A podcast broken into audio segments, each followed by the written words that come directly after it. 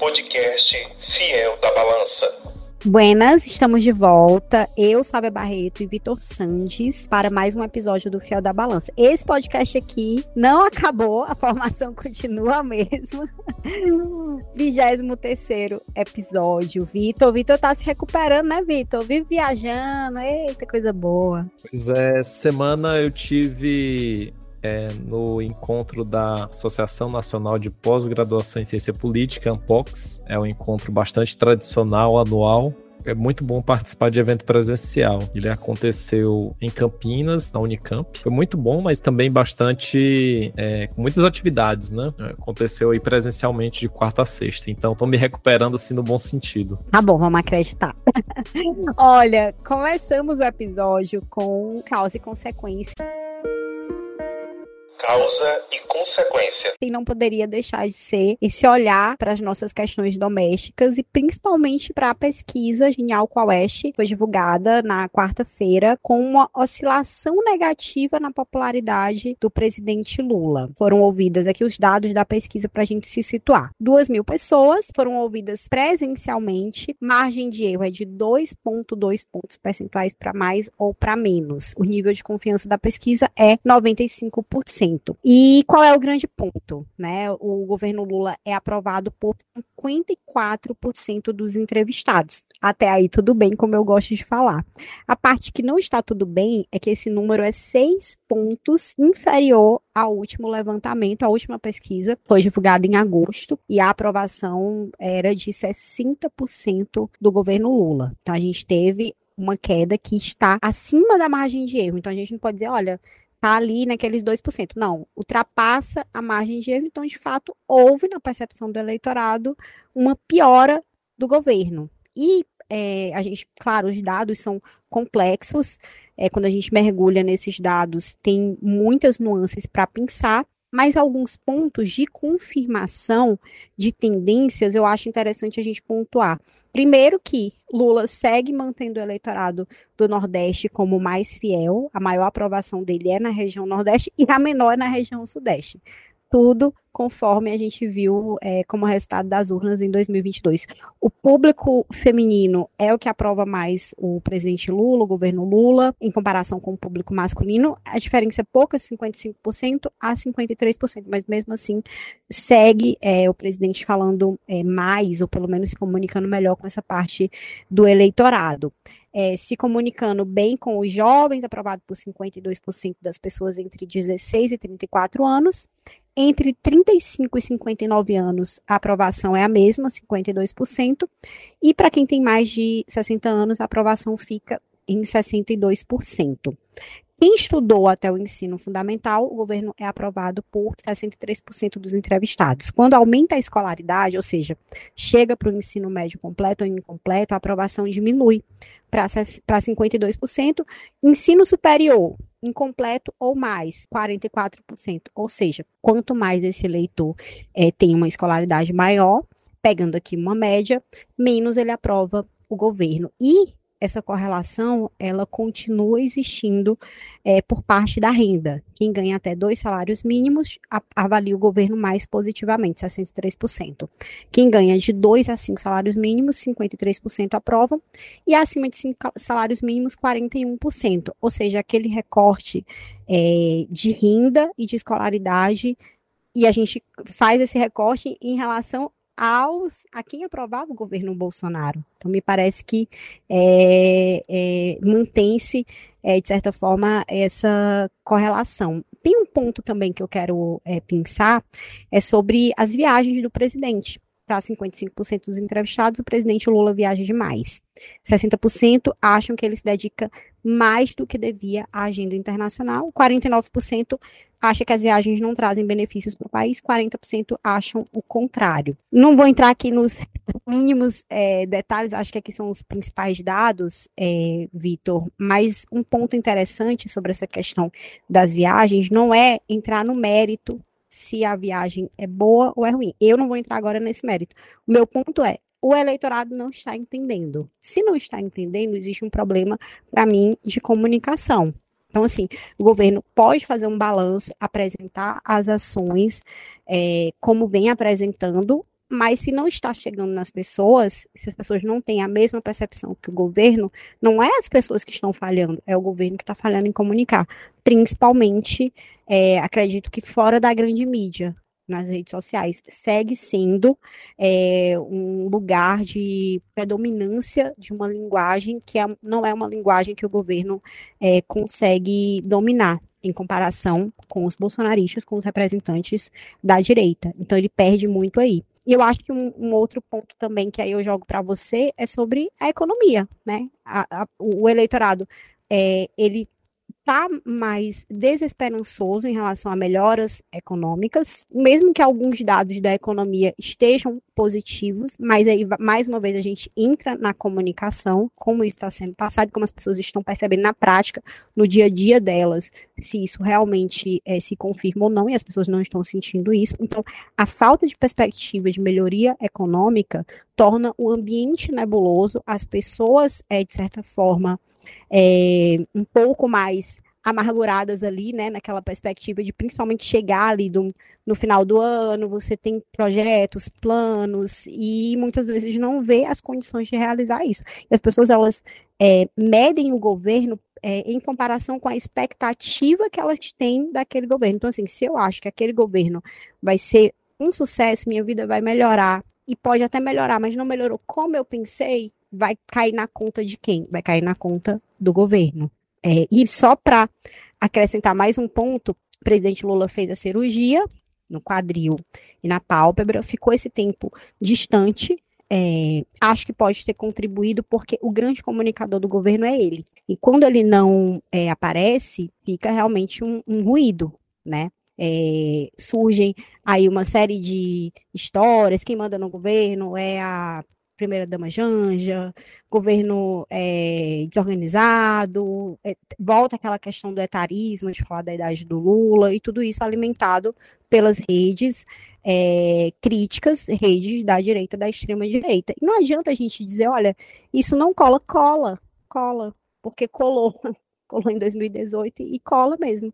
Então, acho que é por aí. O que, é que você acha? Sabe, é, realmente a pesquisa tem mostrado, na verdade, um, apesar da queda, uma, uma tendência, né? Porque tem muita oscilação ao longo do ano, né? A oscilação agora de agosto para outubro tem uma queda, mas se a gente analisar a série histórica desde fevereiro, realmente a gente observa uma certa é, avaliação positiva ali em torno de 36 a 40, né? Agora 38. Agora, realmente, o que, o que a gente pode observar é um pouco mais diferente é, é essa subida né, da avaliação negativa, ainda que a regular também se mantenha lá em torno ali dos 29%, né? Que ela é bem maior do que no início da série. Então, o regular subiu é, e a avaliação negativa também um pouco em relação à última, mas também permanecendo, pelo menos de abril até agora, um certo padrão. Né? Não é avaliação positiva é, maravilhosa, né?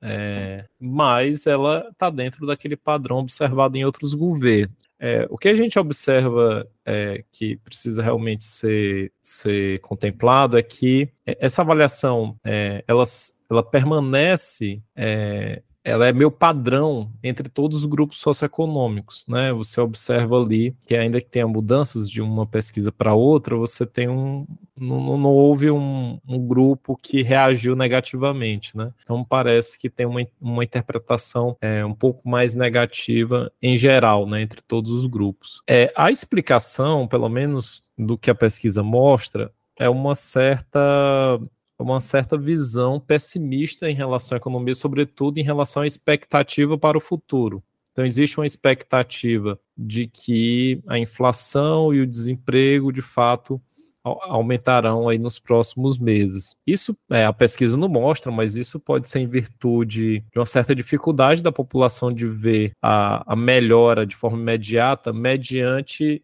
as propostas que têm sido aprovadas principalmente o arcabouço fiscal, né, que foi aprovado mais recentemente, e é, a reforma tributária é, nem chegou ao seu fim ainda, né, está em debate. Então, as, as propostas é, é, reformistas, né, que levam à melhoria da economia e, consequentemente, do, da capacidade do brasileiro de aumentar o seu poder de compra, né, é de fato não tem repercutido na realidade, né? É, e, e aí tem um certo período realmente, né? Existe uma certa euforia de início de governo, isso é, isso é normal, depois a coisa vai se assentando.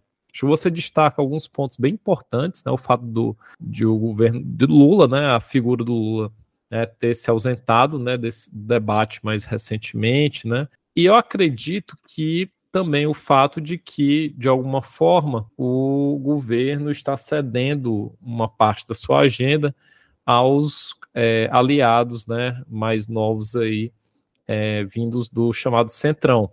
Isso faz com que também é, você tenha que abrir mão da sua agenda para poder contemplar os interesses desses novos aliados, sobretudo com recursos, né?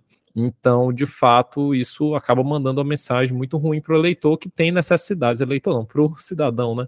Que tem necessidades imediatas, né? Em relação à economia. Né? A gente já vem de, uma, de, um, de um período bastante ruim, né? Do ponto de vista econômico, né? A pandemia ela somente agravou a situação brasileira, mas é, de fato não seria o ano 2023 não era esperado que o Brasil fosse de fato ter uma alavancada né, econômica, né?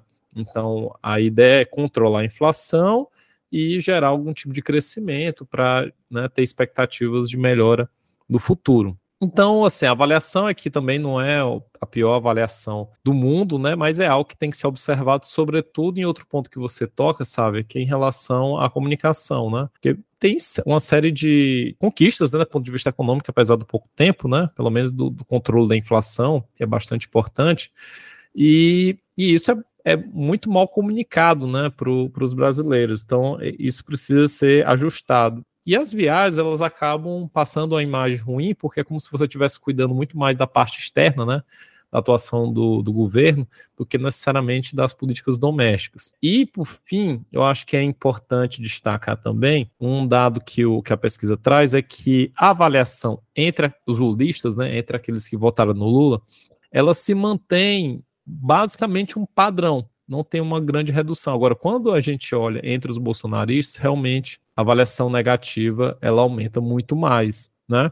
Então, isso faz. E aí a pesquisa mostra duas coisas, né? Uma polarização ela permanece presente, né? Eu acho que até re, re, reforçada, né, com essa última pesquisa, e que é, de fato você tem um espaço aí para o eleitor bolsonarista, né, é, se manter, né, mais pessimista em relação à economia, sobretudo porque não tem grandes melhorias no curto prazo. Então ele consegue ter aí algum tipo de argumentação para poder se manter presente no debate, né? Porque realmente nós temos duas grandes forças é, políticas aí no país, que é o, é o, lulismo, né? Aqueles que apoiam aí no campo da esquerda o Lula, o PT, e do outro lado os bolsonaristas, e não tem uma outra força alternativa a isso.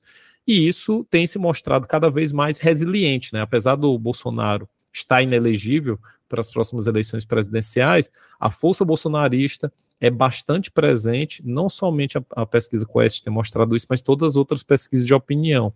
Então, isso que a gente tem, tem que observar é que a gente sempre vai ter um teto em relação à avaliação positiva do Lula, sobretudo porque tem um grupo bolsonarista que vai, vai estar ali entre 25% e 30% do eleitorado que vai, de toda forma, sempre ser mais pessimista em relação ao governo e, e, ter uma posição de fato ali negativa às ações do governo, a não ser que de fato economicamente o, o, país deu um boom. Mas isso, de fato, não, não existe qualquer expectativa de que isso aconteça no curto e nem no médio prazo. É, seria um ponto fora da curva, né?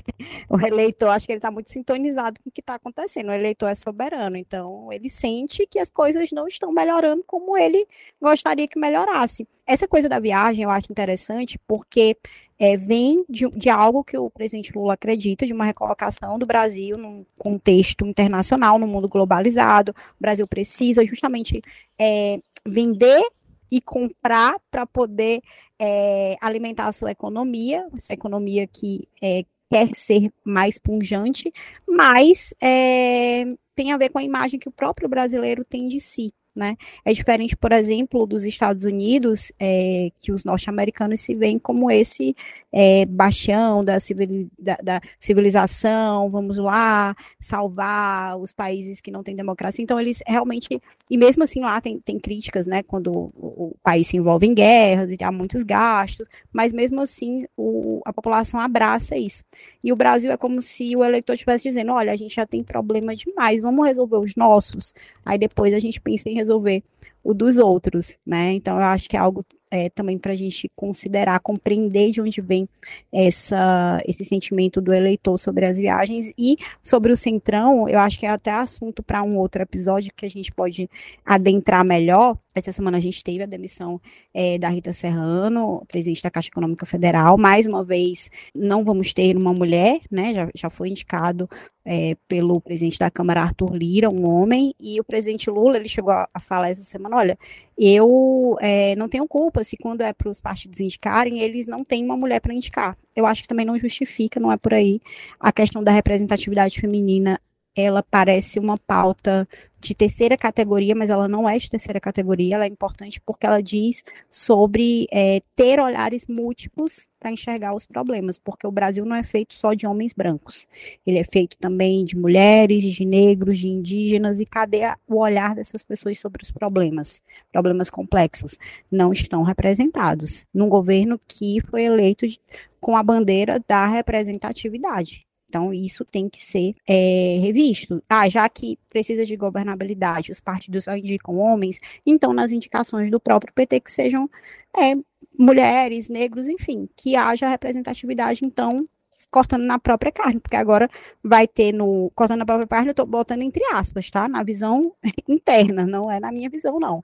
É, vai ter agora a indicação do Supremo Tribunal Federal, vai ter a indicação da Procuradoria-Geral da República, e vão ser homens, né? Claramente vão ser homens também, né? E são prerrogativas do presidente. Então, é uma contradição no discurso. Não estou dizendo que tem que ser mulher, só estou dizendo que o presidente é, foi eleito com essa bandeira, foi algo prometido, algo que o eleitor espera e que não está acontecendo. E fala muito sobre as dificuldades entre é, o discurso e a prática. Né? Porque se você não tem a maioria no Congresso, não adianta, não, não vota nada, não vota a agenda econômica, vai ficar só no campo das ideias e não governa. Então, tem que ceder para o Centrão, não tem outra alternativa é, no momento. Né? Ou então vai fazer como a ex-presidente Dilma Rousseff vai comprar uma briga com o presidente da Câmara e deu no que deu. Né? Então é uma situação difícil. Né? Mas o, o presidente Lula se colocou, se colocou e foi eleito para resolver problemas difíceis. Vitor, se nada mais tivermos, vamos para o próximo bloco. A próxima crise não teria como a gente não falar, crise na segurança pública, né? Na segunda-feira está marcada, dia 30, uma reunião do presidente Lula com vários ministros, ministro Flávio Dino da Justiça e Segurança Pública, ministro da Defesa José Múcio, diretor-geral da Polícia Federal Andrei Passos, tudo isso para discutir a crise da segurança no Rio de Janeiro, mas a gente sabe que o problema é maior. A gente tem na Bahia, a gente tem vários outros estados. Eu sei que a gente não tem ouvintes é, em apenas um estado, a gente tem ouvintes espalhados em todo o Brasil. É, e com certeza vocês conseguem elencar né, os problemas e as dificuldades que cada estado passa nessa agenda da segurança pública. Não tem um estado que diga, olha, não é tão importante assim discutir o combate à violência urbana. É importante para todo mundo. E qual é a ideia? No caso do Rio de Janeiro, porque o Rio de Janeiro a gente está pensando aqui, é, porque essa semana né, foram incendiados é, mais de 30 ônibus no Rio de Janeiro, um trem, foram ataques é, numa dimensão até mesmo para o Rio de Janeiro, que sofre há muito tempo com a violência é, acima de qualquer é, organização que o Estado pudesse ter para conter essa violência, e tudo isso em reação a uma operação policial que matou é, um miliciano, né, que era conhecido como Faustão, o nome dele, né, enfim.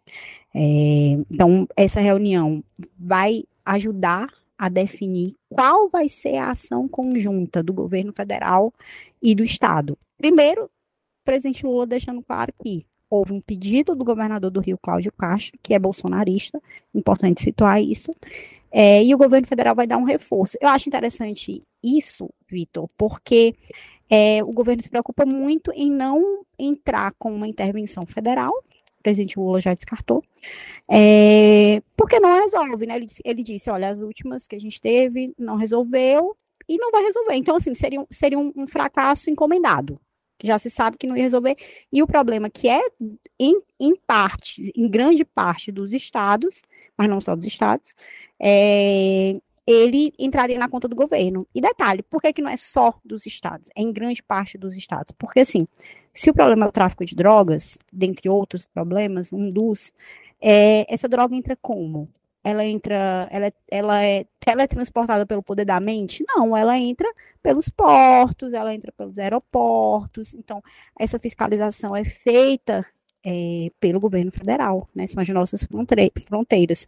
Então, começa daí. Tem a questão da inteligência, né, no sentido de antecipar o que vai acontecer. Tem a questão do sufocamento dessas organizações de maneira econômica, né? Porque assim, é um dinheiro que é lavado, porque você não pode chegar no banco e, e comprar um imóvel, comprar carro e dizer, olha, esse, esse dinheiro aqui veio de vender tantos quilos de cocaína. Não. Então, assim, é lavado. E eu acho que a inteligência atuando nessa, nesse rastreio financeiro também seria algo é, que poderia ser feito. Isso não gera, talvez, é, grandes imagens para televisão e tal, e não sei o que. É um trabalho de bastidor de inteligência, como o nome já diz, mas é um trabalho que dá muito resultado, historicamente dá resultado. Então, assim, é um problema sério, porque respinga, e aí esse nosso bloco da próxima crise, ele está muito ligado com o primeiro. Não é só a economia, as pessoas elas têm a percepção, se você sai de casa e você comprar um celular em 12 vezes, e o bandido leva seu celular, e você tem uma série de dor de cabeça, de dificuldade, você vai, você vai responsabilizar quem, né? é o governante como um todo, né? É o, é o país e, e o fato de que o bolsonarismo sempre teve a segurança pública, o combate à violência como uma bandeira, e aqui eu não estou discutindo o mérito também da, do, do, da, do, do, modo como eles achavam que o problema ia ser resolvido, que é com mais armas, o cidadão é, tendo aí o, o, poder de atuar, né, tirando até o poder da polícia, e no caso o cidadão também podendo se defender nesse sentido, é, e a gente viu que não resolveu o problema nos últimos anos do governo Bolsonaro, mas de qualquer forma é uma retórica, um discurso que encontra muito eco na dor e nas dificuldades que as pessoas passam. Né? Porque depois que você perde um, parente, um amigo, que você se sente inseguro para sair de casa, que você se sente preso dentro da, da sua própria casa, é, de fato, quando há um discurso que coloca eu versus o outro, e esse outro como um inimigo a ser combatido, você vai se identificar com quem? Com o outro ou você é a vítima? Você é a vítima. É, então eu acho que é por aí. Falta encontrar um caminho. É, o problema da segurança pública histórica no, no país é estrutural. No caso do Rio de Janeiro, há uma falência generalizada da segurança, é, que também é uma falência das políticas sociais também, no sentido de que a segurança pública ela não, não é só um problema de polícia, é um problema da forma como o Estado entende como deve ser a sociedade. É, então, a, até, acredito, até o, o, ano passado, as taxas de criminalidade no Rio de Janeiro estavam caindo, mas é, nesse ano houve uma elevação bastante grande, né? Desses, é, enfim, é só acompanhar o noticiário. Isso se deve muito por conta de disputas de território entre as facções, enfim, milícias. E isso mostra o quanto o Estado não tem conseguido dar respostas, né? A isso, né? É, então, essa, essa esse caso dos incêndios de ônibus, assim como também a morte daqueles médicos, né? É, e tantos outros casos, né? É, esses só são aqueles que são bem noticiados, é, mostram o quanto realmente o Estado perdeu o controle da segurança pública e da capacidade de garantir é, paz, né? Garantir que os cidadãos possam ter o direito à cidade, né, a transitar, a, tocar suas vidas. Então há uma falência da segurança pública do Rio de Janeiro que não é de hoje. Inclusive eu já morei no Rio de Janeiro e, enfim, tinha períodos que eram bem complicados nesse sentido. É, tinha períodos de calmaria, mas períodos bem complicados, né, ou dias bem complicados. E existe uma certa normalização disso, né? como se isso fosse já fizesse parte da vida das pessoas. Então o Estado ele foi aceitando, né? Claro que tem é, uma interrelação entre a criminalidade e o Estado também, que, que não que é difícil de ser atacado, né? Resolvido. E isso mostra o quanto o problema da, da segurança, né? A responsabilidade formal é do Estado, mas o quanto o Estado do Rio de Janeiro não tem conseguido resolver, né? Então isso acaba caindo no colo do governo federal e aí tem várias propostas, inclusive de, da criação do, do Ministério da Segurança Pública, né?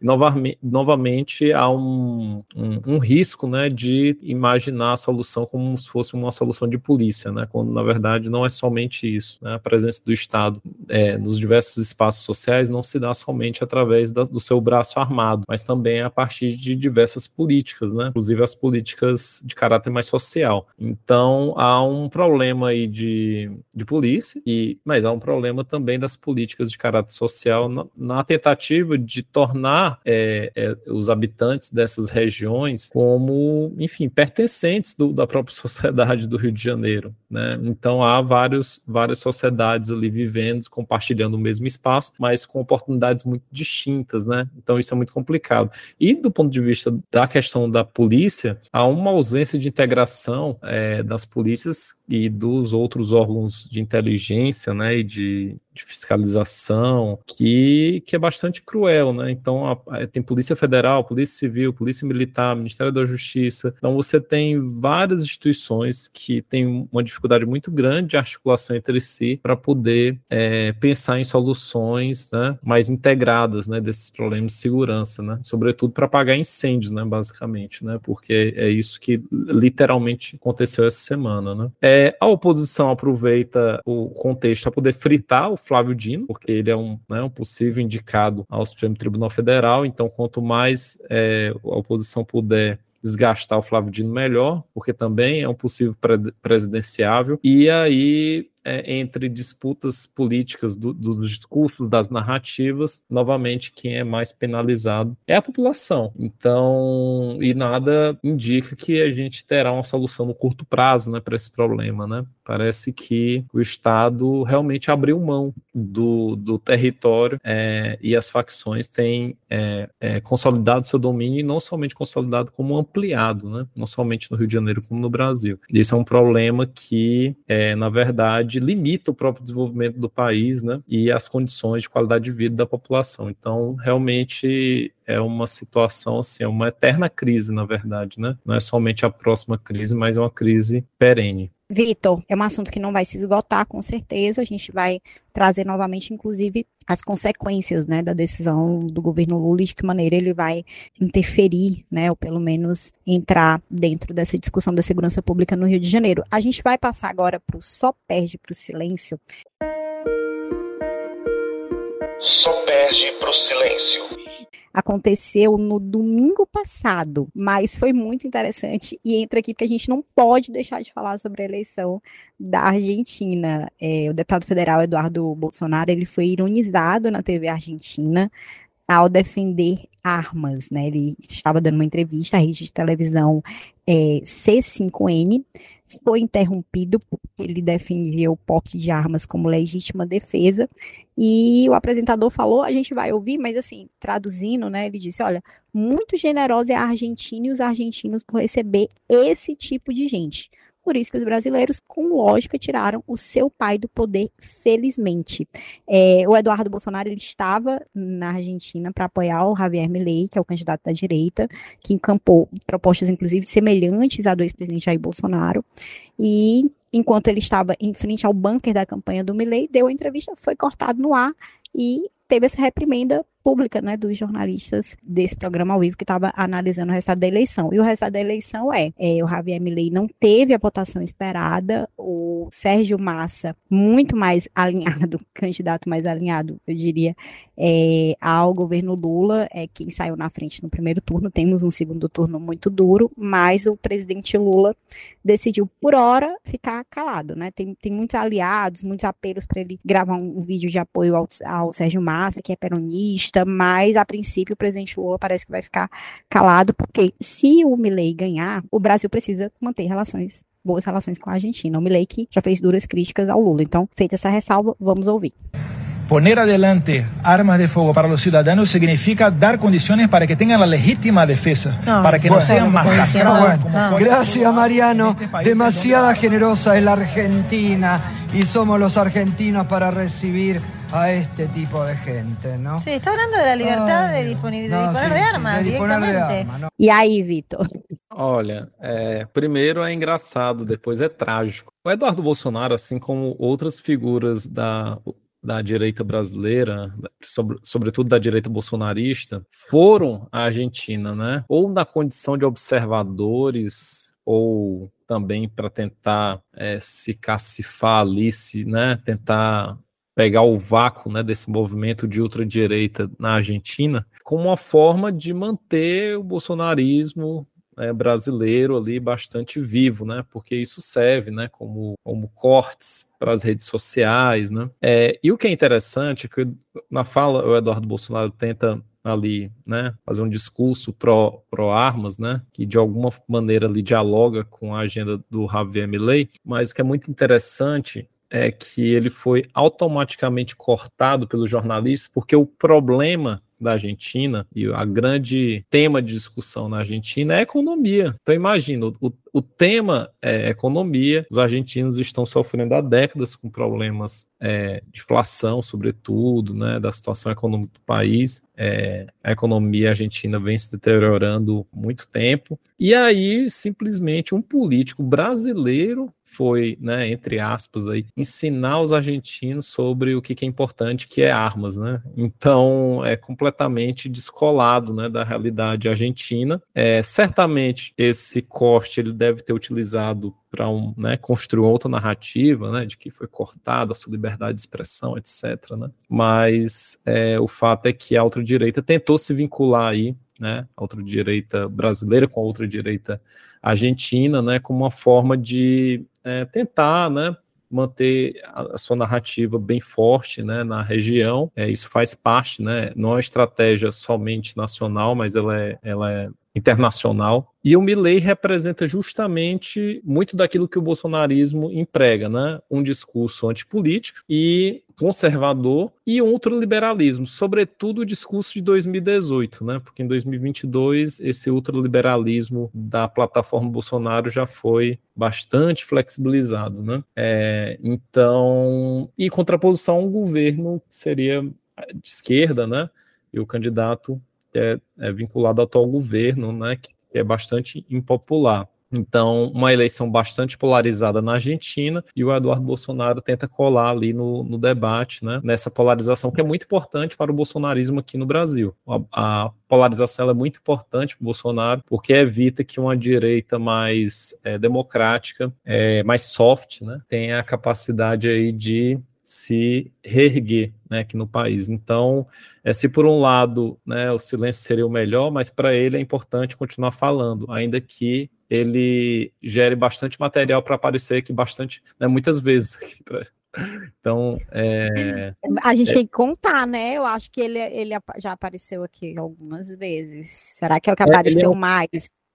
Ele é um forte a Carla também acho que apareceu bastante. outras vezes, né? Muito. Aqui a gente vai fazer uma, uma lista aqui. Certamente ele é, será um candidato a aparecer muitas outras vezes, porque é isso, né? É, ele tá. A gente está falando dele nesse momento, né? Então imagina quantos outros podcasts e perfis no Twitter não deram esse palco, né? Então, por mais que seja para criticar. Olha, Vitor, vamos nos encaminhar para o final, para as raras horas vagas. Raras horas vagas. Não sei é, se você teve tempo de ver alguma coisa, ouvir, assistir nessa sua viagem, mas de qualquer forma, é, estou curiosa para saber o que é que anda na sua cabeça. Na minha cabeça está o documentário Elise Tom Só Tinha Que Ser Com Você. Eu assisti no cinema, aqui em Brasília, mas eu sei que tem disponível é, no Google Play e no YouTube também pagando, né? Então não é muito caro, acho que é 13 reais, dá para dá assistir, gente, eu acho que dá. E eu sei que a crise está grande, mas, mas dá. E vale a pena, porque é, eu não sou uma pessoa musical, não sou. Tipo, às vezes eu estou no lugar, está tocando a música, eu quero que desligue a música, tá me atrapalhando. A música é um barulho, para mim é um barulho. Mas, de qualquer forma, é maravilhoso, porque conta esse encontro da Elis Regina com o Tom Jobim no momento em que eles precisavam fazer como se fosse um rebrand na, na imagem, né? Ela tinha participado, feito um show é, nos jogos militares, na época da ditadura, a gente está falando da época da ditadura. E isso pegou muito mal, né? Porque, enfim, né? Não, era, não existia nem essa identificação ideológica dela, o público estranhou, então ela ficou realmente, recebeu muitas críticas por essa participação.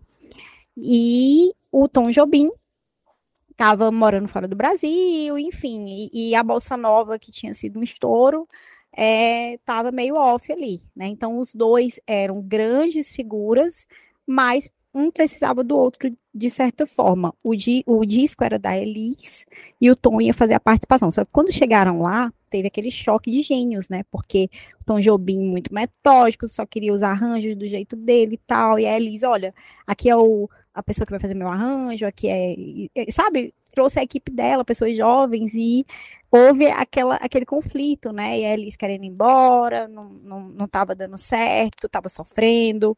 E o fato, Vitor, é que esse encontro é, modificou os dois. A Elis conseguiu nesse disco é, cantar de um jeito, claro, sempre muito visceral, muito autêntico, mas ela conseguiu trazer uma elegância, uma dosagem. É, e o Tom conseguiu também se abrir para uma construção nova, até das próprias músicas dele. Então, assim, o, é um disco que fez muito sucesso também fora do Brasil e mostra esse encontro é, de dois de dois gênios, né? Eu tenho as minhas ressalvas aí, eu vou fazer uma críticazinha, porque o Tom é esse, Tom Jobim é esse gênio tal, metódico e, e, e, e, tudo mais, e a Elise é aquela é, gênia mulher, mas que é irracível, que é difícil de lidar. Eu, eu senti um pouco isso. Não é um documentário é, depreciativo dela de forma alguma, mas fica um pouco essa, essa, essa minha impressão. É, mas, de qualquer forma, assistam, né? Eu acho realmente que a gente consegue valorizar muito mais um, o que a gente tem de patrimônio cultural também, vendo o talento, o esforço, né? O, o, os dias, as horas, aqueles momentos, o vai, o volta, e ele perpassa um pouco da história do, também do, do país, né? Eu acho que, isso é interessante. E, e, como que a gente enxerga os nossos artistas, a nossa a, a representação da nossa própria é, cultura. Então, enfim, e, e, é bonito, o documentário é bonito. É impossível você assistir, mesmo pessoas não musicais como eu, e não se emocionar, assim, eu fiquei, eu fiquei assim, quase abalada. muito bom, gostei muito. Legal, Sávia. Ele já estava na minha lista, mas é, ele teve uma rápida passagem no cinema aqui em Teresina, eu acabei perdendo. Então, estou aguardando ele aparecer pelos streams da vida. É, Sávia, é como você sabe, eu passei a semana toda fora, né? Então, não tive tempo para ver nada, né? Nem ouvir nenhum podcast novo. Mas lá na Unbox, né, no encontro que eu participei, é, tem um, no primeiro dia, é, é um dia que você tem ali lançamento de livros, né? Então sempre gosto de dar um pulo, né? Tem vários colegas, amigos que lançam é, suas produções, né? Então é um espaço bem interessante. E, e, um deles, né? Um dos livros eu até comprei, que é um livro da da Carolina de Paula, né, do Paulo Loyola Teixeira, chamado Marketing Política Eleitoral, da Intersaberes, né? Por que, que eu estou destacando esse livro, né, que foi lançado lá? Porque ele é um livro que ele associa tanto uma parte teórica do debate sobre marketing político eleitoral, debate sobre campanhas políticas e, é, so, sobretudo, né, é, tendo um foco aí no caso brasileiro, mas também tem um pouco de aplicação, né? Então, para aquelas pessoas que é, pensam em se dedicar, em atuar no mercado, é, acredito que é um, um, bom livro, né? Porque ele tem um, um, debate teórico, tem um debate sobre marketing e tem um debate também sobre atuação na prática, né? Inclusive sobre gestão de equipes, a seleção da equipes, né?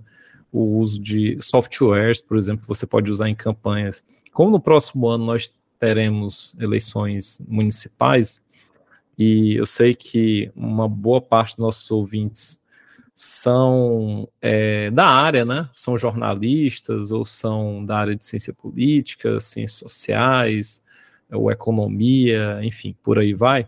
Então, é, recomendo é um livro que foi lançado agora, então ele já tem disponível para vender aí na internet, você encontra, né? Marketing Político e Eleitoral, da, da Intersaberes, é um livro pequeno, mas é um livro bem interessante, né? E, e também é dessa, o Paulo eu não conhecia, eu conheci lá, mas a Carolina de Paula é minha amiga, atua já, ela é acadêmica, tem doutorado em ciência política, mas também atua na área de marketing, na área de, de pesquisas, né? Então é de alguém que conhece da prática, né? Para além das questões teóricas e acadêmicas, são tão importantes para a gente é, fortalecer nossa atuação enquanto pesquisador, né? Então tá aí recomendado. É, eu né, cheguei a ler uma parte, né? Aí entre um voo e outro, mas é, já gostei e está aqui recomendado. Gostei, Vitor. Vamos lá, vamos, vamos encerrar, pedir para nossa audiência que assiste podcast marcar arroba Fiel da Balança no Instagram, que a gente vai repostar. A gente quer ver onde é que vocês assistem, ou assistem não, né? Ouvem o podcast, é no carro, é lavando louça. Eu ouço muito podcast no carro, quando eu tô indo trabalhar, tô indo pro congresso, eu fico ouvindo, e também quando eu tô me maquiando, tá, queridos e queridas? E é sobre isso. Tu, tu ouve aonde, Vitor? Eu geralmente ouço quando estou lavando louça, limpando a casa. No carro Olha não dá só, muito tempo, né?